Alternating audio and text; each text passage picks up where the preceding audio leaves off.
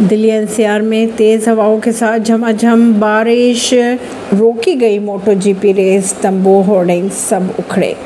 राजधानी दिल्ली की अगर बात करें तो इसके आसपास के इलाकों में आज अचानक मौसम ने करवट ले ली और दिन में ही घना कोहरा छा गया। और दिन में दिन में ही घना अंधेरा छा गया। इसके साथ ही तेज हवाओं के साथ झमाझम बारिश शुरू हो गई। हालाँकि मौसम विभाग ने पहले ही अच्छी बारिश की संभावना जताई थी। तेज हवाओं के साथ बारिश के चलते दिल्ली के कई इलाकों में पेड़ गिरने की भी खबरें आ रही है। सामने वहीं वहीं नोएडा, गाजियाबाद और फरीदाबाद के कई इलाकों में झमाझम बारिश ने मौसम को सुहावना तो बना ही दिया है, लेकिन कई जगह पर पेड़ भी गिर पड़े।